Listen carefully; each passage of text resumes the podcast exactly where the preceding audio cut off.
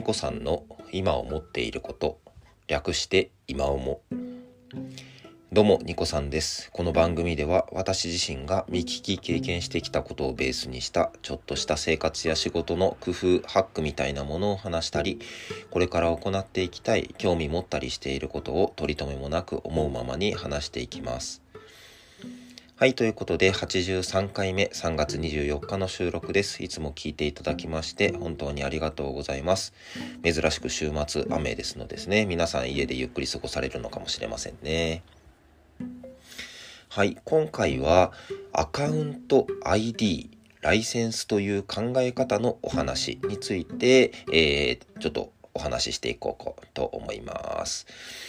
はい、あのー、これを聞いている方々はですね、きっとそのアカウント ID、ライセンスって言われても、そんなにこう、アレルギー反応が出るものではないかなと思うんですけども、まあ、改めてですね、えー、この違いというか、なぜこれが今必要になっているのかということを、あの、ちょっとこう、自分なりに科学してみようかなというふうに思いました。きっかけはですね、先日、ちょうどですね、まあ、3月23日に、横浜市西区にある、えー、野毛山荘というような施設があるんですけども、そちらに、え、ー、と、お越しいただいた方向けにスマホ使い方講座というものを今月1で、えー、行っておりまして、えー、そこではですね、え、ー、と、私自身は、えー、アドバイザーという立場で、えっ、と、それぞれですね、あの、サポーターの方々が実際に回答されているんですけども、そこでちょっとあの困った時に、えっ、と、お助けするというような立ち位置で入っております。で、本当にですね、スマホ講座という名前ですので、あの、まず、なんか、蓋を開けてみたら、スマートフォン以外の、あの、話をされる方もたまに、あの、いらっしゃるので、本当にいろんなですね、ああ、そういったところで、えっ、ー、と、いや、お困りになっているんだとか、もうちょっと便利に使いたいんですっていうような気持ちがあるんですねっていうことを、なんかお伺いできるとてもいい機会というふうに思っています。で、今日、えー、今回ですね、すごく顕著に思ったところっていうのが、今回のテーマのアカウントとか ID とかライセンス。まあもう一つ付け加えるとサブスクリプションですかね。サブスクっていうあの略称でお話しされていると思うんですけども、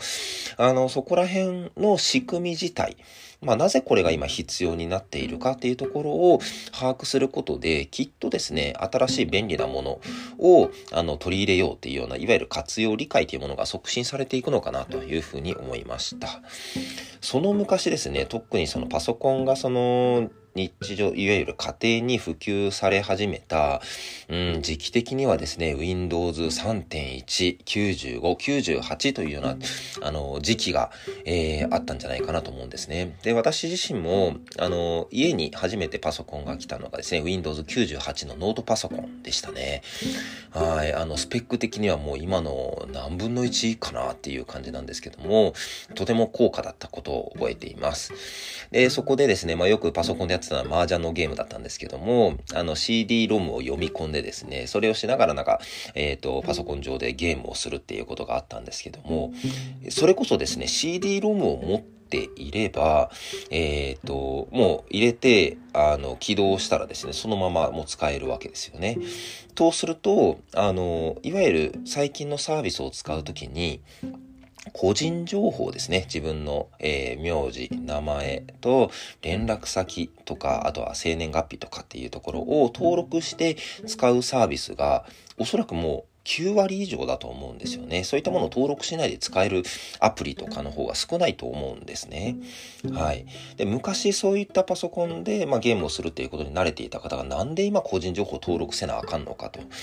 えっ、ー、と、まあ、いわゆるですね、個人情報漏洩といったようなセキュリティのリスクにすごくアンテナを張ってですね、あ、登録するの、じゃあやめますわ、とか、あの、追加で、あ、月額でお金がかかるんですか、じゃあやめとくわ、とか、あの、無料で使えそうなんですけども、なんか広告たくさん出てくる。じゃあやめとくわ。っていうような、あの、発想になる方も多いと思います。で、もちろんそれはですね、すべて皆さん、あの、個人の選択になるので、それ自体を、あの、どうにかっていうことはきっとない。あの、私としてはそういったものは、あの、皆さん自身の判断ですので、そこは尊重したいなと思うんですけども、その中で、えっ、ー、と、より便利にしたい要はこういう機能を使いたいんですよと。ポイントカードをまとめたい。クレジットカードをスマートフォンの中に登録しておいて、あの、電車に乗るときとかバスに乗るときとかも、あの、パスモとかスイカみたいな形で使いたい。そういう要望をですね、たくさんお話を聞いていくんですけども、どこかしらでそれを使うためには、こういった情報の登録が必要なんですよ。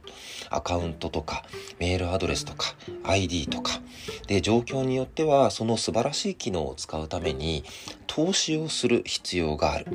えー、そこまでですね、素晴らしい機能を無料で使えるっていうのはね、まだまだこう、すごく夢の世界ですね。もしかしたら時代の進歩とともに、あの、無料になってくるものがあるかもしれませんけども、世の中の先駆者たちがですね、こういった端末を使ってもっと便利になればいいな。でもそういった開発を続けられる必要があるので、やはり何かしらの、あの、料金を、あの、かけていただく必要があるよというものが、たくさん出てきてるわけなんですよね。ですので、あの、まあ、探せばね、無料で使えるものがあるかもしれませんけども、何かしらそこには別の、えっ、ー、と、お金をこう継続的にあの生み出していく仕組みが働いているので、まあ、広告だったりするものがあります。そういったものっていうのはアカウントを登録することで、とか、サブスクリプションに追加することで、えー、非表示になったりするものってたくさんあると思うんですね。世の中そういう今価値で動いているのではないかというふうに思いました。ですので、これからいろんなもの便利にしていきたいというところころにチャレンジしていきたいんだけども、あの、この情報を登録するのはとにかく嫌だ。まあ、毛嫌うっていう傾向はもしかしたらあるかもしれませんけども、いや、でも必要なんだよね、というところに少しでも、あの、ご理解をいただけるととてもいいんじゃないかなと思います。で、もちろんですね、